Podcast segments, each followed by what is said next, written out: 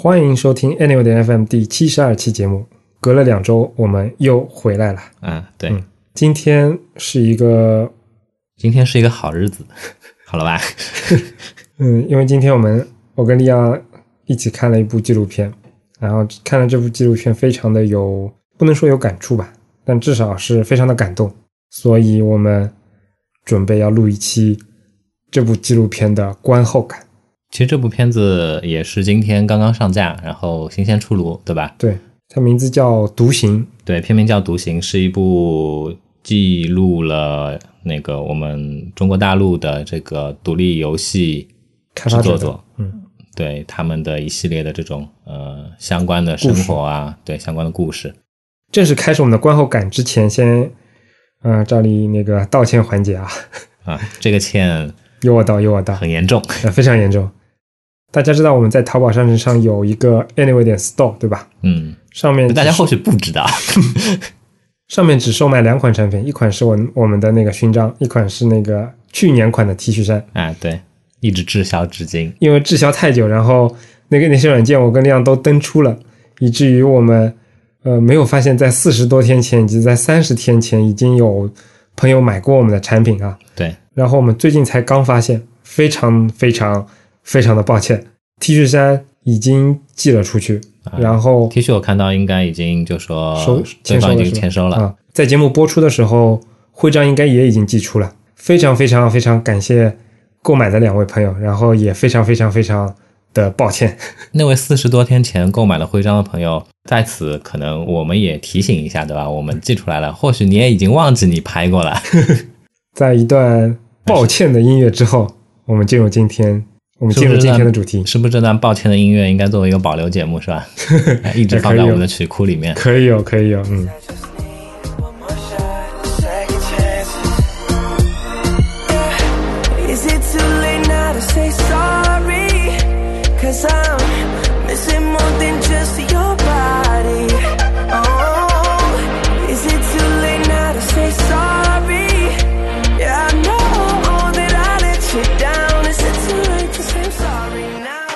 其实我自己是一个不怎么玩游戏的人，哪怕玩游戏，可能也也是玩一些比较小型的游戏。所以对我来讲，我接触的各种能称得上独立游戏的小制作，还算在我接触的游戏里面占比比较大的。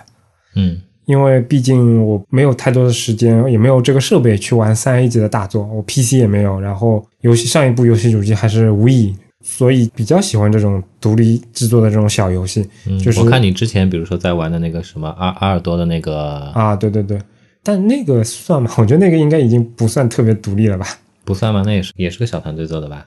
好吧，anyway，反正我觉得你说的对，我我挺喜欢这种创意取胜的这种小游戏，因为可能这些小游戏往往比较短小精悍，比较适合我这种非常随性的这种玩家，非常不硬核业余的玩家。嗯，包括以前订阅过我们邮报的朋友可能会记得，其实我对于这种小游戏的非常独立的，甚至是个人的游戏制作者是非常的敬仰的，因为我觉得他们当中大部分往往都是那些非常全能的人，一个人可以扛策划、扛美术、扛程序这种的，什么都可以。但是其实现在回想起来的话，嗯往往造就这些人的也是这个环境造就的，被逼出来的，对吧？对，是的。看完这部片子之后呢，其实，嗯、我我的感触有好几方面吧。嗯嗯，第一方面，老实说是想到了我跟你的这个处境，哈哈，当中有有几个片段，其实让我让我真的非常的有感触、有共鸣，你知道吗？嗯，我解释一下。我刚刚拿个小本本记了，让我让我翻开我的小本本啊。比如说里面那个 Rocket Punch 那个公司，嗯他们不是在上架 Steam 之前还有三小时就要上架的时候，在紧急的改那些什么东西，嗯，到最后那个发布的那个过程，点那个发布按钮是他用他们家那只小猫来点的、说错了，那那个不是 Rocket Punch，啊，是那个那个那个什么 Bro 那个对对对。Button Bro 对吧？对对对。说错了，就是那个纽扣兄弟的那个发布的时候，我心里比较有感受的是说，这跟我每两个礼拜要经历一次，以及另外每两个礼拜经历一次发邮报的那个过程都挺像的，就是我每次发布都是心里非常忐忑的，你知道吗？哦，就是这个跟大家介绍我跟亮的分工啊。哎，我们的配置其实跟有台自弹自唱这种不一样，对吧？你看他们网站的技术支持有吴涛，对吧？然后剪辑有 Eric，发布应该是那个真宇发布的吧？你你跟他们比较熟，我我其实真不太了解不太。不太了解是吧？嗯啊，我我台比较简单，那个剪辑是我，发布是我，然后网站技术支持也是我，这里面有很多变数，你知道，就是有很多朋友可能听到过一些我们孤版的节目，比如说某一段音乐没有声音啦，然后有一段是空白啦这种的，有可能有些我会在第二天大家起床之前修正掉，有些就一直留下遗憾的都有。不管怎么样，每次发布之前，其实我心里都是比较忐忑的，因为我我也不太清楚当中可能会存在哪些纰漏，因为牵涉到的环节肯定不像他们做游戏那么复杂嘛。但毕竟还是有音频有各大平台的，对吧？然后有我们自己平台的，然后有服务器上的，然后有各个网站上面他们审核时间不一样，有些有有审核，有些没审核，然后某些敏感时间还有特别的环节等等的，就所有的这些变数对我来说是一是一种紧张又期待的那种感情，你知道吗？嗯嗯，有有有点像相亲之前，你也不知道那个相亲的对象到底长得怎么样，你你可能花那很长时间。那你两个礼，拜相一次亲，这个普通人也这个节奏也是我只是举个例子，举个例子好吗？啊，你行。所以那个环节我真的是非常的、非常非常的有感触。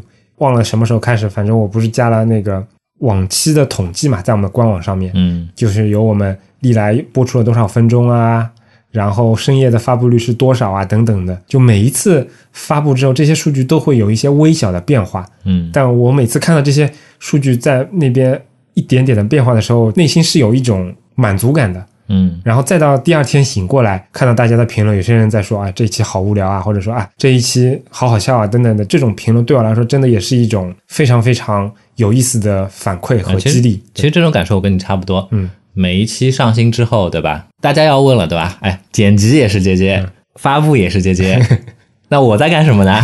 感觉好像我在邀功啊。其实我真的没有干什么。哎我们好像是说那个纪录片的观后感啊，哎，对对对啊，回过来，回过来，回过来。我想说的是，嗯就你刚才提到的发布之后，然后大家的一些反馈带给你的那种感受，其实我跟你差不多。嗯，每次上新的那一周，我真的会特别特别的关注我们在各个平台上面的一些反馈，嗯对吧？网易云上面又加了多少个这个新增的订阅？嗯然后，哎，今天一天的这个播放量有多少？然后评论的数字又增加了几个？其实每次看到有刷新的时候，我的心情都会非常的嗨。对，所以这也是我觉得为什么做独立制作，不管是制作游戏啊，不管制作播客啊，这比较有意思的地方就是，嗯、你的体量不会那么的大，然后你接触的可能不是一个冷冰冰的数字。比如说，对我们公司百度这样的公司的体量产品来说，每个我接触过的产品都会设置一个周报嘛，嗯。就是它的核心数据每天会发数据给你，嗯。然后你接到数据就是啊，今天、昨天的单日的活跃数量可能是几十万、几百万或者几万，然后里面 crash 的次数是多少，百分比是多少，然后 App Store 上面评论是几条等等，但是。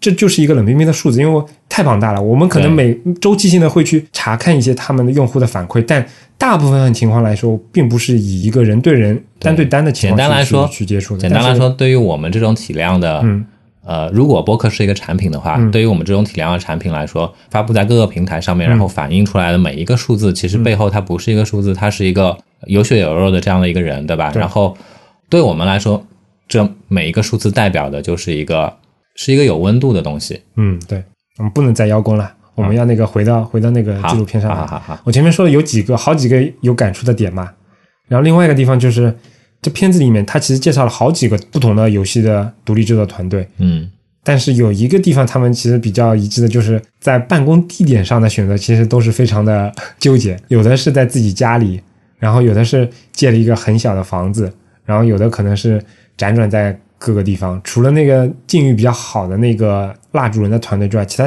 其他几个团队多多少少都有这样的问题嘛，对吧？嗯然后看着他们那个。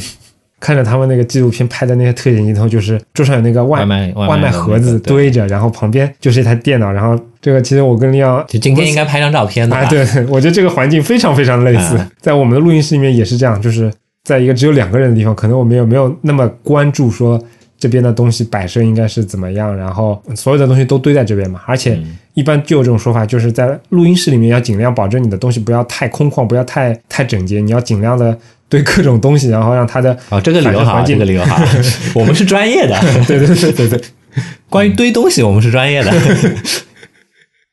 嗯，你想上一期节目，因为就是因为呃，我们自己录音室外面环境太吵了，对所以去了一个会议室，然后嗯会议室里面就比较有回音嘛，所以遭到了大家的一些吐槽，对吧？啊，对，那个罐罐头的声音又回来了，对吧？然后还有一个非常非常让我有感触的点，就在于说，你记得吧？片子里面有提到，就是那个陈静跟他那个呃小伙伴两个人去参加那个什么 Game Jam 还是什么的活动，嗯就是他们临时起意做了一款水墨风格的那个游戏什么的，嗯嗯，对吧？就是陈静他他在说，感觉他的另外那个合作伙伴他是毕竟是美术出身的，嗯所以他做游戏的时候不是先想玩法，嗯而是先想氛围啊、场景啊以及画面视觉风格这种。嗯这个就非常让我想到，就是我们在做播客时候那种感觉，就是我们没有一个什么全年的规划，比如说今年总共有二十六期，然后我们要讲几几届要讲业界，几届要讲职业生涯发展啊，几届几届要讲什么，就我们没有这种从上而下的特别详细的严密的规划，而是更多的是临时起的，比如说今天这集播客，对吧？好吧，反正我觉得，当看到那一幕的时候，你知道，我内心都有一种憧憬。万一哪天有一个人拍了一部不叫独行，叫独播，对吧？讲述中国播客制作人员们的个人生活的时候，我希望我我也能有那么一小点机会能够上镜，然后跟他说一下我们在今天做了这么样一个临时起意的节目。我觉得啊，嗯我觉得如果嗯你希望能够上镜的话，嗯，唯一的机会就是你去拍。也不是不可以啊。其实我一直想拍一部关于，因为播客这个行业，老实说，我也不是特别的深入熟。对我，我想拍的一部片子是关于从 Robin 开始的中国国内的 UI 设计师的这样的一部片子。我觉得这个可行性更高一点。嗯，可以啊，可以想一想。但是我觉得啊，嗯这是我我自己的观点啊。嗯如果我们想要拍的话，嗯我不想把它留于一个像像是国内的那种中央电视台拍的那种纪录片的那种那种形式。那是哪种形式？呃，你们举个例子嘛？就不想是那种粉饰太平的东西，啊啊，了解。就要拍一些内幕啊，也不一定是内幕。内幕这种东西，我觉得也太阴阴谋论了，对吧？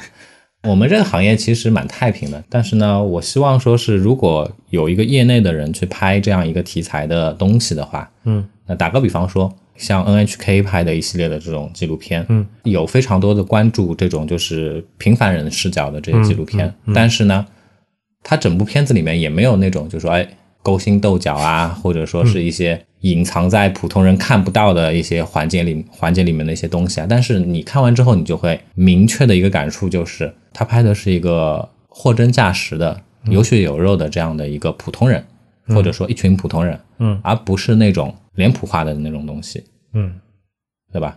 回到我们的这个来说的话，如果有机会我们来拍一个这种东西的话，那我想拍的是什么呢？比如说接接你，对吧？做了十年、十一年这样的一个图形视觉设计师的这样一个岗位的这样的一个一个人，对吧？你现在在工作当中，每天在纠结些什么？每天在烦你的是什么东西，对吧？然后突然之间你在烦这些东西的时候，突然之间哎接到一个电话说，哎，女儿尿布没了，或者什么什么了，我理解你的意思。嗯嗯，对吧？挺好的，挺好的。如果这个耳机旁的您，对吧，恰好是一个对这些关注平凡人的这种视角的纪录片有兴趣的投资人的话，对吧，不妨跟我们联系。这种片哪卖得出去？谁来投资你？哎，说到这个啊，我我想再岔开一下，嗯，对吧？大家都懂的，我们我们话题跑跑火车其实很正常，对吧？对前段时间哔哩哔哩自己拍了一系列的纪录片，不知道你看过吗？我肯定没有。其实它跟这个 A C G 一点关系都没有，它讲的是一些中国传统美食，啊烧烤。啊 哦，我我对他那一系列叫《人生一串》，我知道啊。我我只看了一集我只看了一集。老实说，我觉得这个纪录片呢，拍摄质量其实还是有一定保证的，嗯。但是我不太喜欢它的文案啊，以及以及旁白的这样的一个风格。嗯。我最近看了一项特别深的纪录片，我也不知道为什么，就是当我有了孩子之后，我可能会，关注一些民生类的内容嘛，对对对，比如说我过去一年吧，应该说嗯。有几部纪录片印象比较深，一个叫《人间世》，它就是就再早之前有一部上海台拍的纪录片叫《急诊室故事》，那个好像有印象，有印象是吧？嗯急诊室故事就是它有七十多个七十多个摄像头，二十四小时就在医院里面就在那边记录着，嗯然后最后按照每一期有一些主题，然后提取一些这样的一些故事，然后就呈现出来。但相对来讲，因为它真的就是二十四乘七，嗯然后来拍摄，呃，是否播出还是在事后才征得那些病人的允许，所以相对来说还是比较真实的。嗯然后那个故事呢，就给我感觉是比较好的，比较真实，而且我觉得它比较有正面意义。我我一直跟我老婆说，如果这片子是在可能在我二十年之前看到这个片子的话，说不定我就立志要去当医生那种了。有啊，嗯嗯，它是一个比较有，就像你说，它有点像样板戏，嗯就是虽然这个形式是比较真实的，但是表现的主题是还是偏积极向上那种东西的。嗯至少我感觉啊，纪录片的利益是要弥合这种病患关系的这种的。嗯然后另外一部类似的片子，它叫《人间世》嘛，跟那个急诊室的故事不一样的地方，就是他上来第一个故事就死人了，嗯他没有刻意去说表现一些积极向上的东西，他就是残忍的就是残忍的，然后真实的就是真实的，就可能更、更真实一点。嗯然后这是一部《人间世》，然后还有一部叫《生门》，《嗯生门》其实最早是一部纪录电影，但后来把他的那些花絮啊什么所有东西都放进来，拉长了，变成了一部好几集的纪录片。我都没有看完啊，我看了大部分。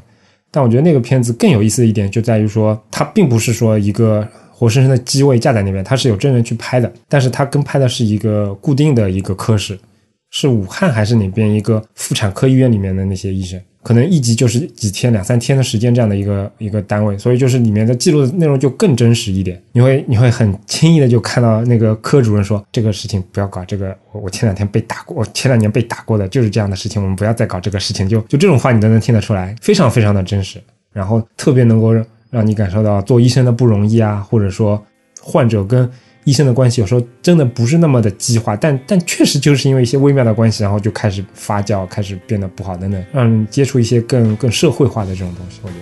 嗯所以这这是两部我印象比较深的这种，就像你说的是关于讲民生方面的纪录片。嗯嗯，好，回来吧。嗯。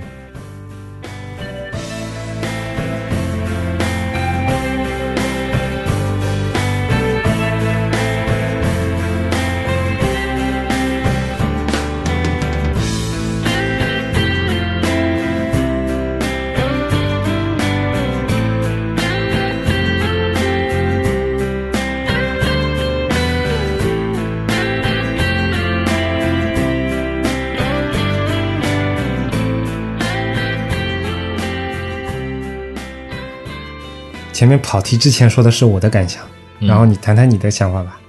从何说起呢？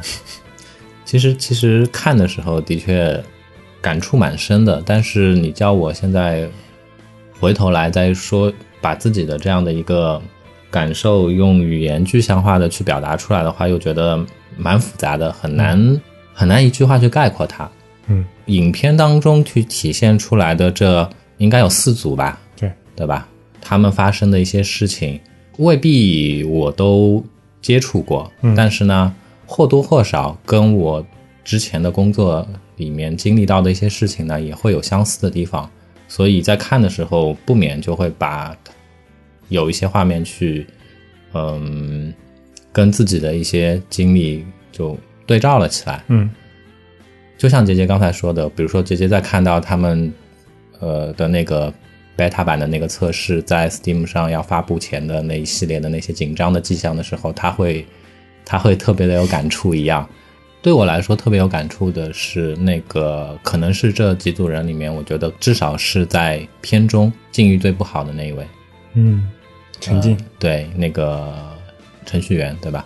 对，啊、开发者陈静，然后呃，他在这个片子里面自己也讲了，其实他的公司已经是破产了，嗯欠了非常多的外债。嗯，对于他来说，他可能现在就处在自己的这个职业生涯的一个非常萎靡的时期。对一个低谷的这样的一个状态。这时候呢，他租了辆车，从这个深圳开车去广西，嗯去找他的之前的一个朋友。嗯那个朋友呢，可能是他很早很早以前在 Flash 游戏流行的那个时代，对吧？他们片中也有介绍，零九年的时候在网上认识的，嗯然后突然之间就就热络起来了，然后成为了一个朋友。嗯，就像姐姐刚才说的，她去找他的时候，然后到了朋友家里，其实片中没有去特别强调这一点，但是看的时候你能够非常明显的就能感受到嘛。曾经到了那边的时候，他其实可能自己都会有这样的一个感触。嗯，当他朋友带着他去找当地的可能其他的一些朋友去玩的时候，玩那个遥控赛车嘛较高级，的遥控赛车，对吧？玩玩玩那个会漂移的那个遥遥控赛车的时候，其实我觉得他整个人的状态其实是格格不入的，我。啊、融入不融入不进去的。他自己也说，他现在这个状态的话，他玩不了这样的游戏，对吧？这个游戏要花非常大的这样的一个心力去去去投入，钱投入应该也不少的。对，嗯，所以这一幕其实给我的感触很深，我也不知道为什么，可能会在这个潜意识里会觉得自己其实现在这个状态的话，也也未必能说很满意吧，对吧？或者说多少有很多想做的事情，至今没有达成。说白了就是关于怀才不遇这件事情上的共鸣，是吧？啊，你要这么说嘛也没问题，对吧？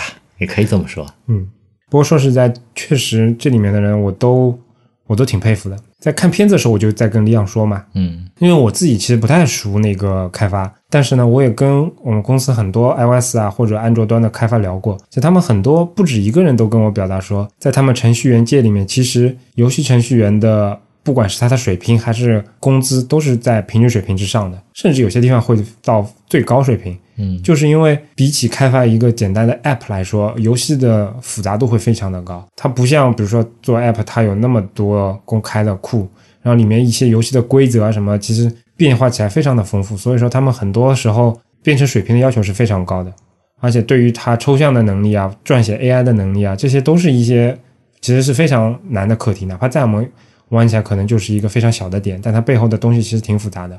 尤其是像陈静这种，他又是程序员出身的，对吧？我前面还在跟李阳说，就是如果他一开始并没有选择自己去创业这条路，而是老老实实跑到腾讯、网易这种大公司里面去当个程序员，然后做个 leader，可能现在都已经财富自由 都都说不定，你说是吧？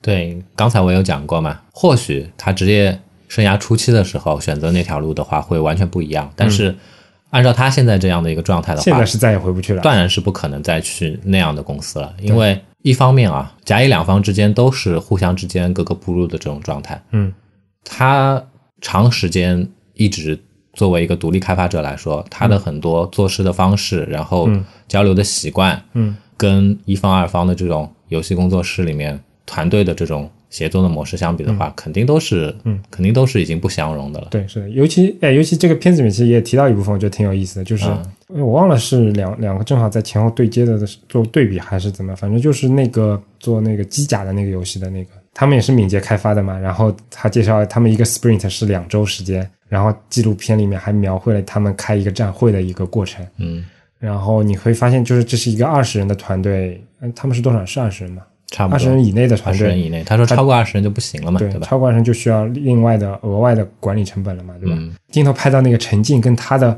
他也就一两个合伙人嘛，对吧？那个就是他，应该就是他广西的那个朋友，啊对对对他们一起在合作做一个赛车的游戏对。这个时候他就这样说：“我们根本不需要什么计划，嗯，就我们都是非常有经验的程序员。然后你看片子里面就是两个人 QQ 对话一下，然后把把事情就做完了。对，这事情就明显给你给你感觉就是说，让如果让这两个人现在去去每天开战会，然后让他们接受那个 Scrum Master 的那个领导，你说你说这个事情根本搞不下去啊，是吧？想想也挺唏嘘的，就是这些人其实不 care 说钱赚多少或者怎么样，但他就是为了为了这么一个信仰，为了这么一个理想去做这样的事情，我觉得挺佩服的。对，说到说到这点啊，嗯我觉得这又是个重点，这也是让我觉得感触非常深的一个点。嗯因为对比到自己身上的话，嗯，我自认我是绝对做不到这样子。我也是，对，虽然我有非常多的梦想 或者说理想，我希望去实现，但是我同样是一个非常物质的人。你让我为了梦想去抛弃物质上面的追求的话，嗯，我不得不承认我做不到。我也做不到。如果我有片子里面，比如说沉浸的执着的一半好了嗯，，Annual 点 FM 肯定是日更的。我跟你说，如果我有片中它的四分之一的话，那我告诉你，Anyway 点 FM 应该远远不止只是一个 FM。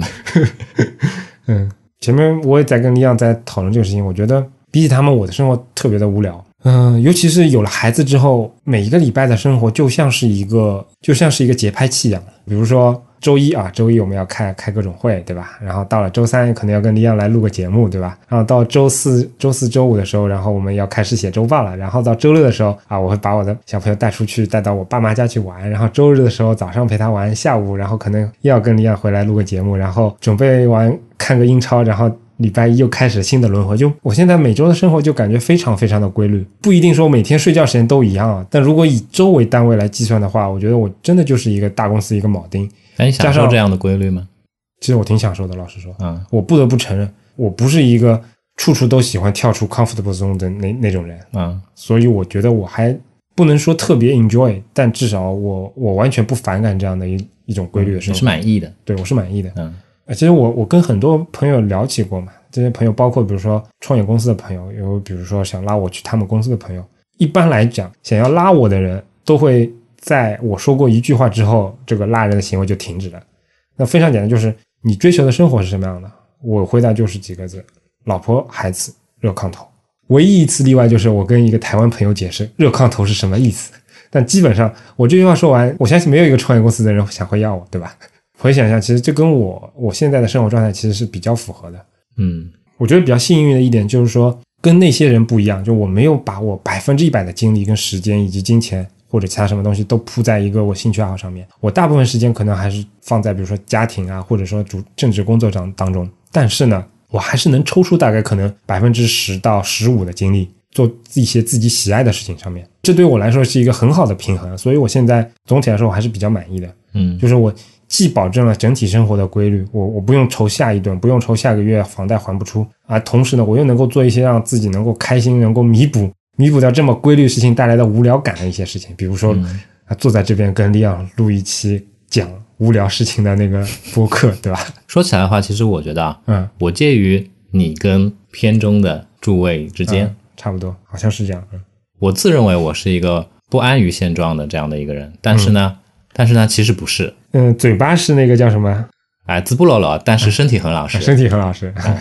我会不满足于，比如说在大公司里面那种按部就班的生活。但是你去看这个同学他妈的十几个公司，对吧？全是以大公司为主的，对吧？呃，这这这也是巧合，对吧？嗯，但是呢，我又是离不开这种按部就班的生活带给我的相应的这种稳定的回报，这个我离不开，因为我需要这些回报带给我的一些物质的反馈，对吧？享受。但是呢，很矛盾。当这样的一个矛盾一直在那边，就说积累、积累、积累、积累到一个临界点的时候，可能爆发一下，然后就辞职了。啊，就辞职，就换一个环境。嗯，最近刚换了环境。你要不要贴招人广告啊？啊，不用不用，这个跟我没关系。我现在怎么说呢？跟大家跟大家透露一个彩蛋哦，利昂新公司的 logo 在这个纪录片里面有露出哦。啊，不要这样。那个，我的确会对这种就是大公司的这种每天就是做一天和尚敲一天钟的这种状态，我会我会害怕，嗯会觉得如果一直是这样子的话，我就不是我了。嗯会有这种刻意的这种感受出现。特别当这种感受积累了一段时间之后，又突然发生几个跟自己，比如说抵触比较大的一些原则上面的一些问题的时候，那种反差就会更加更加的强烈。今天呃无聊间刷微信的时候，啊、其实朋友圈里面有看到，我也不知道什么文章，我也我现在可能再回去找也找不到了。他讲什么呢？他反正就说，现在中国的经济情况处在一个很危险。挺危险的一个拐点上嘛，嗯。就是你会发现身边用拼多多的人越来越多了，包括你现在去办那个健身房的卡，以前都是以年为单位的，一年、两年、三年，嗯。现在有各种月卡、季卡嗯。出现，这其实是一个非常强烈的信号，就是消费其实并没有升级，而是处在了一个降级的一个边缘。嗯然后接下来的经济情况将会继续的恶化，然后所有的年轻人都必须要做好那个勒紧裤腰带的准备。嗯文章最后提了一些建议吧，然后关于生活方面的我就不说了，但在工作上面，我印象很深，他说了两条，我说了三条吧。第一条是，如果你现在是刚毕业的小朋友，如果你正好有大公司和小公司的机会，千万不要去小公司，尽量去大公选择大公司。然后第二个，如果你现在要想要去那个有有想要做创业打算的话，先缓一缓。然后第三条建议是说，如果你已经在创业了，那请你把你们公司的愿景和方向调整到能够自己养活自己的方向上。简单来讲，就是说它是一个非常不看好现在经济形势，同时呢，规劝大家往尽量稳定的方向去走这样的一些建议。对比我看到的下午看到的这条微信的朋友圈的，不管是叫鸡汤文也好，还是叫什么文也好，再结合刚刚片子里面那些那些年轻人，我觉得真的让我对他们真的是又更多了一些佩服吧。我觉得，啊、我的感触跟你一样。其实你刚才说到的这个文章上面透露出来的这些观点啊，嗯也不算新，对吧？对，这种唱衰唱衰中国经济，或者说对我们接下来的这个可能至少五年的这样的一个周边的这样的一个社会的状态，嗯表示悲观的这样的一个观点的话，其实已经屡见不鲜了。嗯而且也可以从自己身边周围的一些迹象当中，能够看出一些端倪出来。所以，就像你说的，也结合我自己的一些心态吧，对吧？看到这些独立开发者们，他们四组人里面，即便是那个我觉得境遇最好的那个高蜡烛人高明，高明是吧？嗯，高明他们这个团队，我觉得其实跟其他的一些现在正火着的赚的区块链行业的，啊，对？吧？区块链行业的一些骗子公司，这真的是天壤之别，不能比的，对吧？但是呢，又回到这个最初，对吧？你不得不，或者说我不得不对他们的行为感到由衷的敬佩。在看这个片子的过程当中呢，我不止一次的心里面能够有这样的一个反馈，就是为不止一次的流下了默默的眼泪啊，那没有那个，我还是一个很坚强的男银，对吧？难以难以，就是游戏真的是不愧为世界第九大艺术，嗯这些从事这个独立游戏开发的这些人，他们才应该是真正的艺术家。反而是现在现在有一些打着艺术名号沽名钓誉的那些人，真的该死。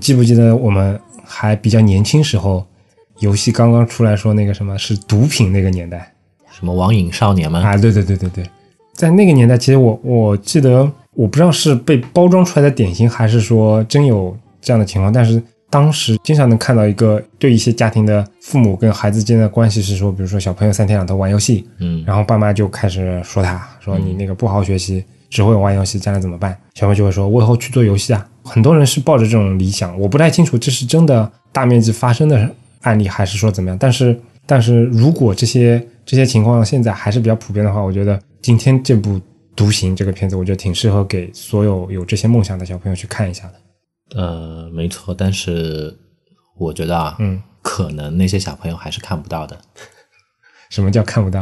投放渠道的关系嘛，对吧？现在主流的这些主旋律的这些声音，他们依然是占据着这个各种宣发渠道的这样的一个位置上面的。然后这样的一些不同的声音，对吧？我我们社会是一个非常开放的社会，是允许有这种不同的声音出现的。嗯，但是这些不同的声音呢，很遗憾，对吧？他们发生的这样的一个渠道，他们发生这样口径，跟那些主旋律是不能比的。对，你不能指望它能够被广大的人所覆盖到、看到、听到。Anyway，反正我我说那个应该让所有人去看，是因为这其实就好像说我喜欢吃美食，跟我会做美食，其实这真的是两回事情。啊，就这个片子你，你可以很明显的发现，尤其是在这些独立游戏人身上，非常非常的明显。就像你前面提到的，就是他虽然有些人是美术出身，有些人是程序出身，但是如果你真的要做好一款游戏的话，你真的得是一个非常非常不说每个东西都精通，我觉得这也不太可能，对吧？但至少你要很了解这个行业，你要很了解一些基础的情况，才能保证你能掌控好整个游戏的各个方面嘛，对吧？这其实涵盖的东西非常的多，游戏游戏美术能做得好已经不容易了，对吧？但是你看片子里面那个那个 Rocket Punch 那个老板，对吧？伏案在那边休息的时候，旁边还放着一本书，是什么？那个关于什么中国新的税法的那啊个什么书，对对吧？很厚一本书。它运营一个公司非常必要的一件事情嘛，因为当一个二十人的公司，你就不可能说偷鸡摸狗的那个公司也不注册，然后就两两个人就就直接干，对吧？这这不太现实。那运营一个公司里面牵涉到方方面面的事情，这其实跟你做游戏的本身的经历其实是一点关系都没有的。那在这个过程当中，其实并不是说我一句我做游戏了，那就是你就可以做游戏了。如果你只会玩游戏的话，那你长大你除了你也就能做做游戏测试吧，对吧？相当部分的东西还是需要很多的一些专业知识来来去来去支撑你做这些东西的。就是这些人，他们为了自己的梦想，对吧？嗯他其实他真正的是在实践他的梦想，然后在实践他的梦想的这个过程当中呢，他不得不需要去做一些可能原先自己不喜欢做的事情。嗯，这个也是我非常佩服他们的事情，也是我很长时间来做不到的事情，嗯或者说是刻意逃避的一些事情。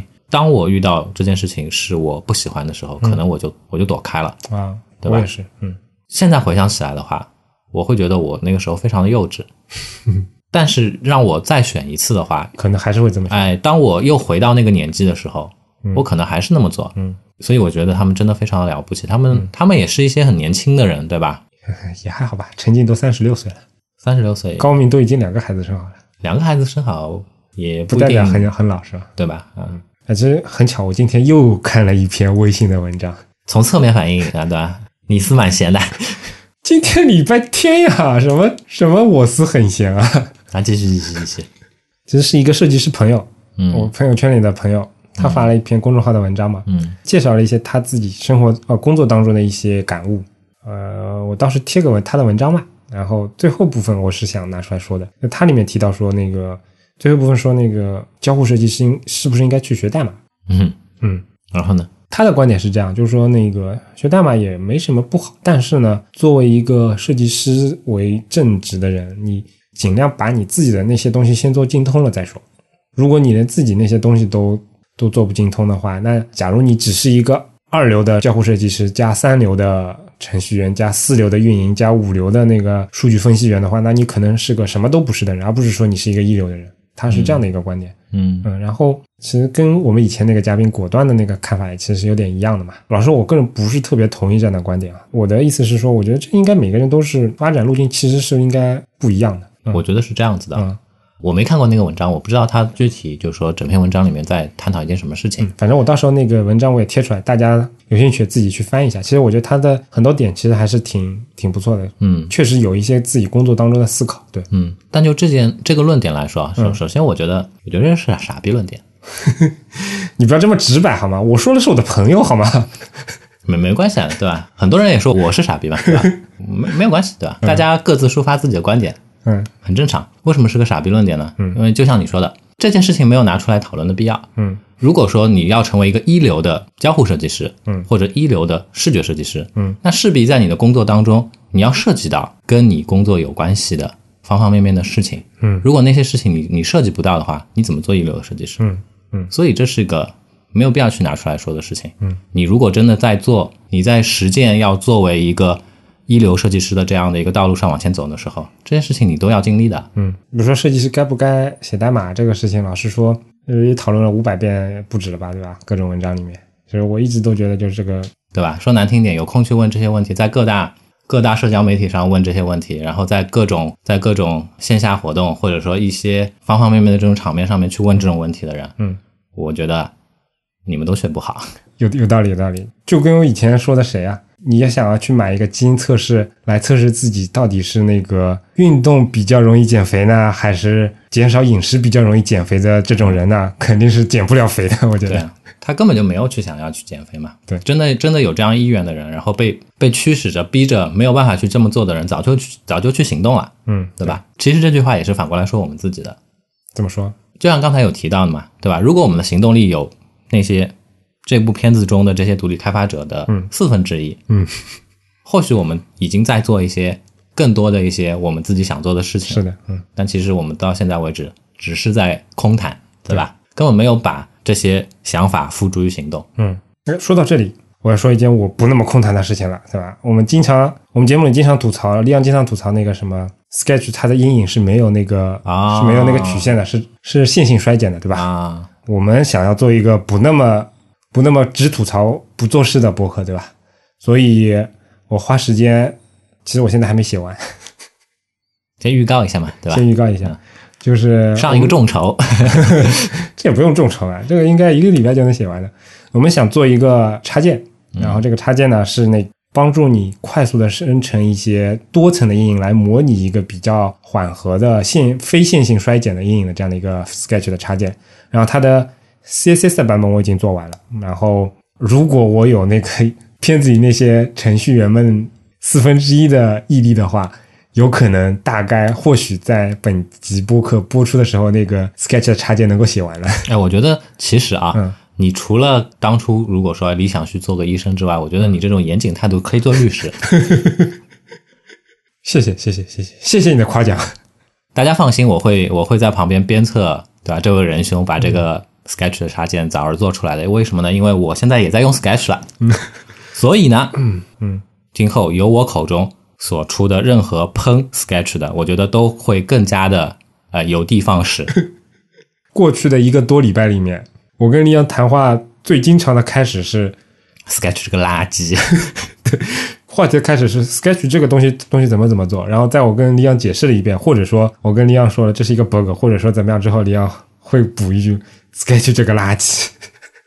哎，说到 Sketch 对吧？反正我们也讲到 Sketch 了，嗯哼，我觉得它是一个，我觉得你不能以太怎么样的眼光去去批判它，因为它的很多概念其实是是作为一个 pioneer 的这种角色、先行者的角色去去尝试做出来的。有很多东西其实正是它做出来之后，才产生了一些能够颠覆之前 Photoshop 那种工作流的形式，才让后面那些工具有有那个、啊那个环境的对对对出生环境的这种可能嘛。其实我我是可以理解这种说法的。嗯打个比方说，就是呃，你画惯了油画的人，对吧？然后现在扔给你一套十二色的水彩笔，嗯你就不会画画了吗？答案当然是否定的，我还是会画画的，对吧？只是很多时候有一些我用油画得心应手的一些效果，嗯哼水彩笔上面可能就体现不出来啦。嗯哼我可能就要换一种思路去做了，嗯哼对吧？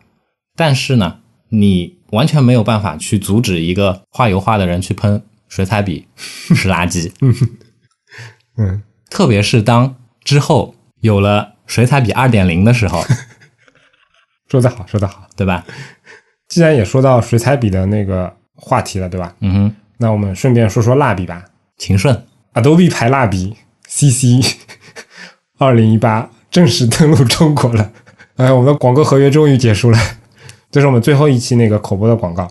呃、a d o b e XD CC 简体中文版的 Mac OS 和 Windows 已经正式登陆中国，大家可以通过我们节目里面的参考链接，或者直接访问 Adobe 的中国区官网下载到。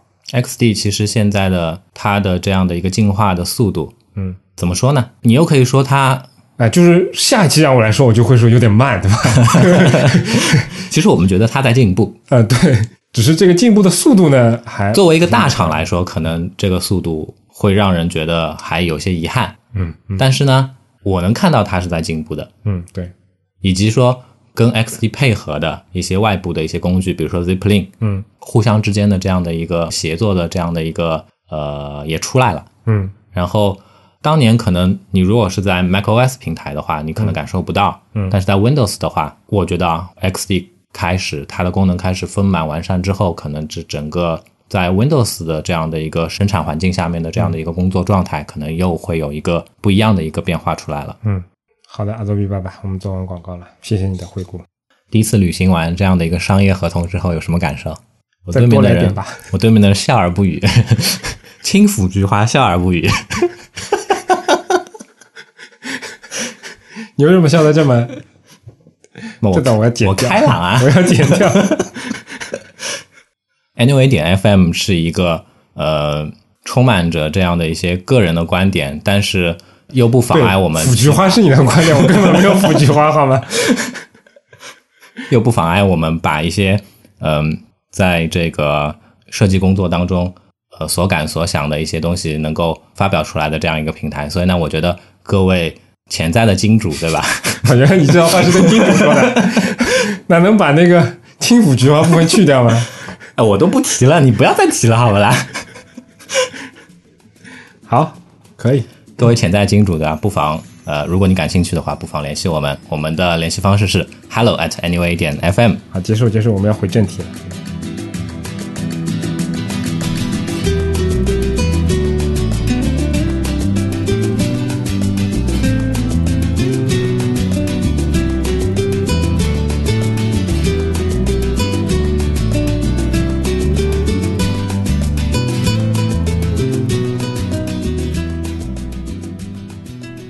接下来的那个章节，其实我跟李阳讨论了很久，我们不知道能不能播，也不知道能不能讲，尤其是在某著名大 IP 游戏那个被咔嚓的那个第二周，是吧？万一下个礼拜开始播客也要开始来版号什么的，我们律师先生，律师先生我们生，版号什么 ISP 零零八八六六这种还要审核的这种我觉得以后我们生存环境也也难了，对吧？我不知道该不该说，考虑一下把公司注册到这个开曼群岛去吧。但毕竟我们是一台有独立观点、有强烈的个人风格的第三方独立、完全不受其他人影响的播客。嗯，主要是现在没什么人听。我觉得你真的特别像相声里面那个捧的那个人。Anyway，我们觉得还但是我不抽烟，不喝酒，不烫头。感觉这一集剪出来有三分半钟，我都在想。Anyway，我们想说的是什么来着？其实啊，我们想聊一聊关于这个独立游戏开发者他们的这样的一个生存环境嘛，对吧？刚才说了一些不好的这些地方，但是我其实自己还是由衷的觉得，社会在进步，不管是不管是这个这个进步是主动的还是被动的，但是社会在进步。现在其实对于这些独立开发者来说，他们的这样的一个生存的状态，其实是在变好。是的，几年之前，可能我做一个独立游戏，发行是一个很大的问题，嗯，可能会因为这样一个发行的环节，造成非常多的一些可能开发团队他们不愿意发生的一些事情发生，对吧？有很多东西它要受制于发行商，嗯。但是现在呢，你可以自己去发行，嗯，因为有非常多的一些自主的渠道，嗯。比如说 Steam，嗯。比如说这个 PlayStation，啊，对吧？PS 现在在国内的话，它也是索尼，它是大力的在扶植一些扶植一些独立开发者，然后进驻他们的这个 PlayStation 的这样一个平台。那 Xbox 那边也是这样子，嗯，对吧？而且包括比如说，甚至其他手游一些，比如说 App Store 这种，对吧？App Store 就是一个非常相对来说非常健康的这样的一个环境。它的分成的比例啊，然后包括它曝光的这种程度啊，甚至包括开发的这些难度啊，几十年前的开发商们不敢想的那些事情了。我觉得，可能也因为我跟杰杰两个人，我们并我们对这个游戏开发这个行业并不是那么的熟悉，所以有些东西可能很片面，了解很片面。有些有些猫腻的东西了解很片面。哎，对。但是呃，联系到我们自己，对吧？我也可以这么说。现在对于设计师行业来说，其实虽然大家说，哦，我们刚才有提到，现在是整个社会的这个经济环境其实比较的跟前几年比起来，可能可能在呃往下行在走，对吧？但是呢，总体来说，其实对于设计师来说，还是一个比较好的这样的一个时期。这是最坏的年代，也是最差的年，呃，最好的年代啊啊啊。好，你想当警察，对吧？嗯，总的来说，我觉得是时代进步带来的一些好处。对，现在各种支付啊什么的技术手段啊，然后包括市场环境啊，甚至包括就是吸引人才的这些途径啊等等，我觉得都比以前要好很多了。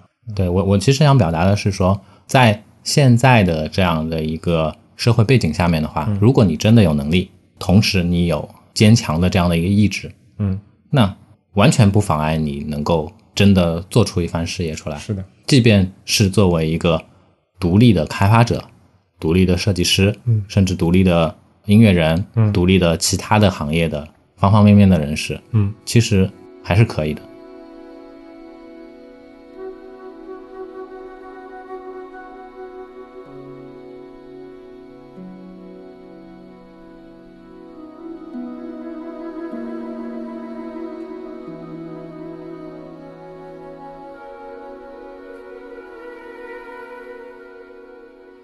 依稀记得在若干期之前，我们提到过今年会在上海再办一次那个线下活动。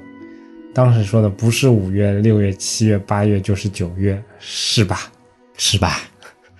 鉴于上一期节目我已经跳票过一次了，对吧？你看从周周二一直说到周六，但最后还是没有发布，已经实验过一次。那线下活动这个时候，那个个道歉的音乐又可以响起来了。哦，对，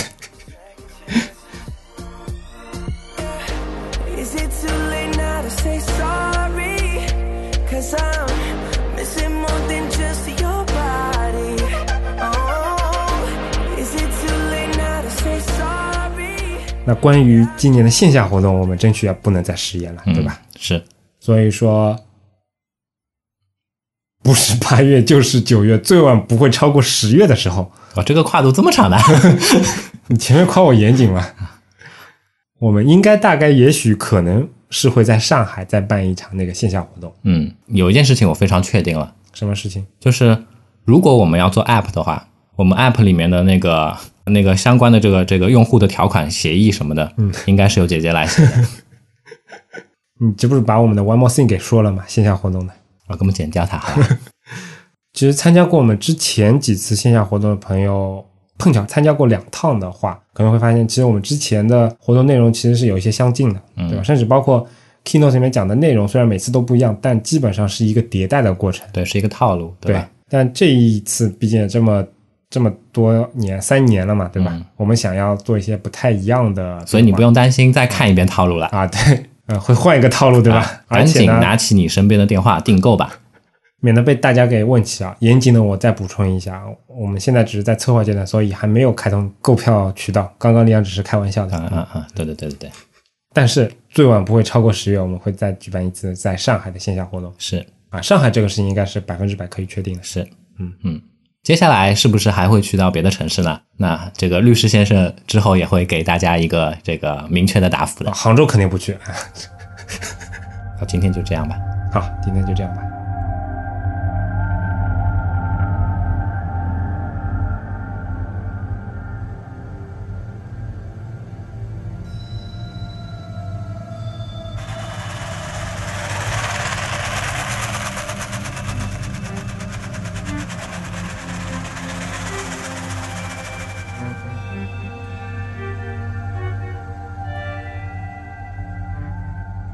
我们的老听众都知道，我们有一个邮件组“安妮微邮报”，双周发行，在我们节目不更新的那一周，会给大家带来一些设计资讯呀、啊、专栏文章呀，以及视频啊、招聘信息推荐之类的东西。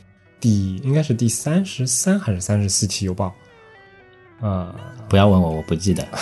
反正不是三十三就是三十四，最晚不是超过三十五期的邮报内容，我们会更新一个新的那个服务商，因为我们之前用的邮件推送服务是 Tiny Letter，然后它其实是已经被那个 Mailchimp 给收购了。嗯，那为了更快的过渡到新的产品当中，我们也在测试了可能一个多礼拜之后，直接换用那个 Mailchimp。嗯，说到这个嗯你说 Tiny Letter 的话，其实杰杰很早之前也跟我讲过，其实因为按照惯例的话，我们的这个订阅数已经达到了 Tiny Letter 上面的一个，上线收费的上限，对对对对对，但是因为 Tiny Letter 他已经决定那个不再做下去了嘛，所以说他也没有给我们找对我们睁一只眼，眼闭一只眼。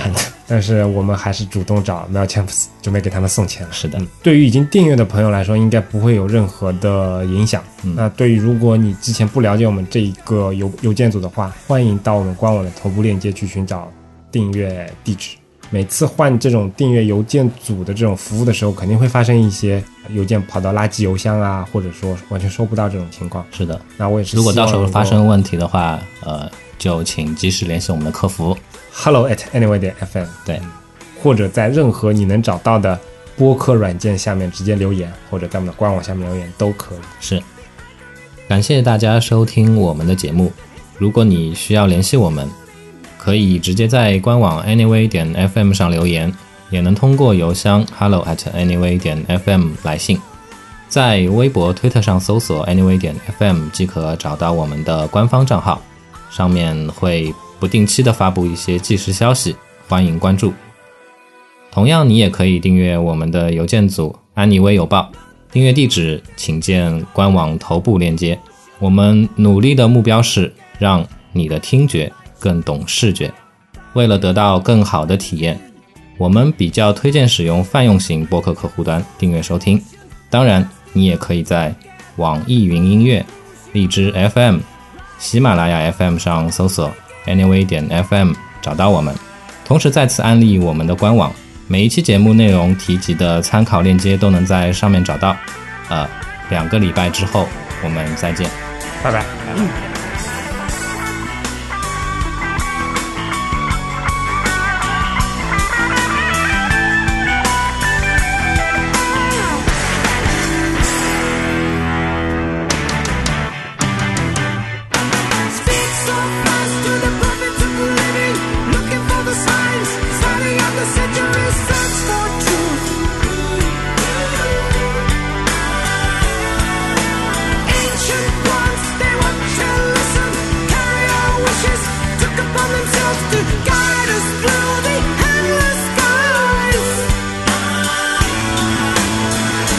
what